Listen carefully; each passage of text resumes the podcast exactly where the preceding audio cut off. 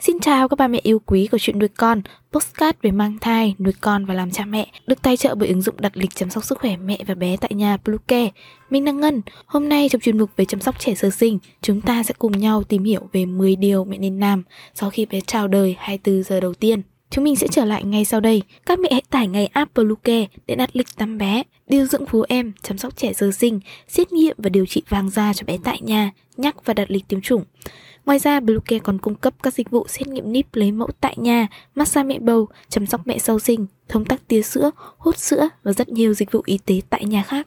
Truy cập website bluecare.vn hoặc hotline 24 trên 7 098 576 8181 để được tư vấn cụ thể các mẹ nhé. 10 điều mẹ nên làm ngay sau khi em bé chào đời. Khoảnh khắc bé chào đời là phút giây hạnh phúc nhất của mỗi người mẹ. Chúng ta luôn làm tất cả những điều tốt nhất để em bé sinh ra được khỏe mạnh và an toàn. Tuy nhiên, không ít các bà mẹ tỏ ra lúng túng, không biết nên và cần phải làm gì ngay sau khi em bé được sinh ra, ngoài những việc mà y tá, nữ hộ sinh thực hiện tại bệnh viện. Sau đây sẽ là 10 việc phải làm cho con mà các bà mẹ cần ghi nhớ để thực hiện trong vòng 24 giờ sau khi sinh em bé. Những việc này có thể rất đơn giản, nhưng đã được khoa học chứng minh là vô cùng cần thiết và có lợi cho sức khỏe của mẹ và bé sau này. Tại app Bluecare đặt lịch chăm sóc sức khỏe mẹ và bé ngay hôm nay để nhận được nhiều ưu đãi hấp dẫn, đặt lịch dễ dàng, thanh toán linh hoạt, xem chi tiết dịch vụ tại bluecare.vn. Đầu tiên là da kề da với bé. Đa số các bác sĩ và các nhà nghiên cứu đều đồng tình rằng việc ngay lập tức đặt bé lên ngực mẹ sau khi sinh mang lại cho bé rất nhiều lợi ích về sức khỏe. Trên thực tế, đây được coi là hình thức chăm sóc kangaroo, mặt, ngực, bụng và chân của em bé áp sát người mẹ, không có khoảng trống, đầu bé nghiêng về một bên, trên mình đặt một tấm chăn ấm. Tổ chức Y tế Thế giới khuyến cáo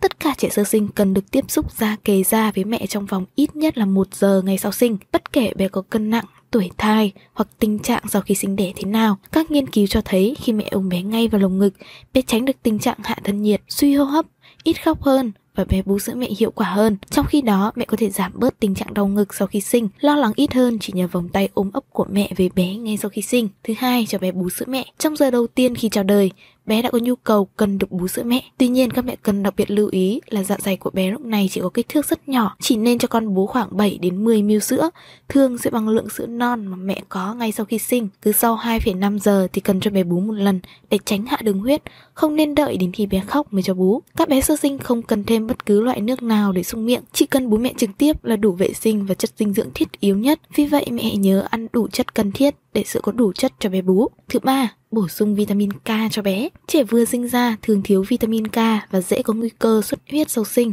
và bị chảy máu nhiều nơi như cuống rốn. Ngoài ra và nghiêm trọng hơn là xuất huyết não, màng não. Vì vậy bạn nên tiêm cho bé sơ sinh một liều 1mg vitamin K trong vòng 6 giờ đầu tiên sau sinh để phòng ngừa các biến chứng nguy hiểm có thể xảy ra bởi vitamin K là yếu tố quan trọng giúp đông máu. Nếu cảm thấy lo lắng và không chắc chắn, bạn nên tham khảo ý kiến của bác sĩ sau khi sinh. Thứ tư, cắt dây rốn và chăm sóc rốn cho bé. Việc cắt dây rốn sau sinh nên thực hiện sau ít nhất 2 phút khi em bé chào đời để giúp cho em bé ít có khả năng thiếu sắt trong ít nhất từ 3 đến 6 tháng sau sinh. Ngoài ra mẹ cũng nên lưu ý chăm sóc rốn cho bé sơ sinh. Ngoài những việc vệ sinh rốn cho bé do các y tá thực hiện khi còn ở viện, mẹ cũng cần để ý xem rốn con có bị nhiễm trùng hay không. Nếu thấy có hiện tượng như chảy nước, có mùi thì đây cũng là dấu hiệu nguy hiểm cần được xử lý nhanh chóng. Thứ năm, cân nhắc về việc tiêm vaccine cần thiết cho con. Theo thống kê của Bệnh viện Nhi khoa Philadelphia, mỗi năm có khoảng 9.000 đến 18.000 trẻ em nhiễm căn bệnh này trong vòng 10 năm đầu đời do nhiễm virus từ mẹ trong khi sinh.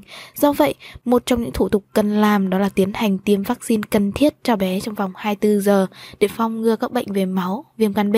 Tuy nhiên, không ít trường hợp bé sơ sinh gặp phải phản ứng nghiêm trọng đối với mũi tiêm này. Do đó, mẹ hãy cân nhắc theo ý kiến của các bác sĩ nhi khoa lựa chọn những loại vaccine cần thiết cho con. Thứ sáu, có thể lùi thời điểm tra thuốc mắt cho bé. Ngay sau khi em bé ra đời, nhiều bệnh viện yêu cầu nhỏ hoặc tra thuốc mỡ ngay sau khi sinh để phòng ngừa các loại bệnh nhiễm trùng, đau mắt đỏ, viêm kết mạc do bệnh giang mai, lậu hoặc trùng roi gây ra cho bé. Tuy nhiên, theo các trung tâm kiểm soát và phòng ngừa bệnh tật, nếu bạn đã tiến hành khám và kiểm tra những bệnh lây truyền qua đường tình dục trong thời kỳ mang thai, bạn có thể lựa chọn lùi thời điểm tra thuốc mỡ trong vòng 1 giờ hoặc lâu hơn hoặc có thể không tra thuốc cho con. Thứ bảy, đợi qua ngày mới tắm cho bé. Thông thường một trong những thủ tục sau khi sinh là đưa bé đi tắm rửa sạch sẽ. Tuy nhiên khi mới sinh, da của bé rất mỏng và nhạy cảm. Trên da bé lúc này vẫn còn chất bảo vệ từ nước ối của mẹ.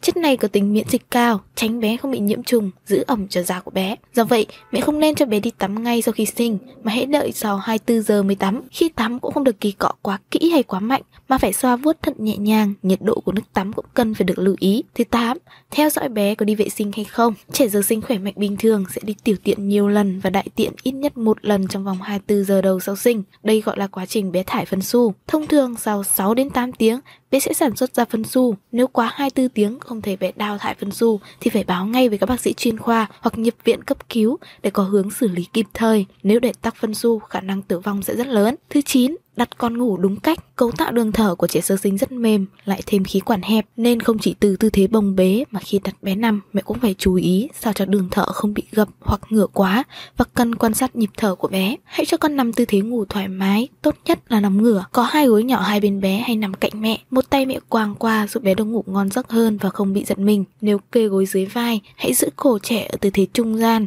để tránh tổn thương đến cột sống của bé sau này, tránh làm biến dạng cột sống từ khi còn quá nhỏ. Tốt nhất chỉ cho bé kê vai lên tấm khăn mềm gấp gọn để bảo vệ cột sống của bé. Và cuối cùng, giữ lại nhau thai. Hầu hết các bệnh viện đều không nhắc nhở người nhà bé giữ lại nhau thai, nhưng thực tế máu nhau thai có chứa nhiều tế bào gốc gấp 10 lần so với máu cuống rốn thông thường. Do vậy, bạn có thể nói với bác sĩ về việc lưu trữ lại máu nhau thai. Hy vọng rằng những chia sẻ vừa rồi hữu ích với ba mẹ.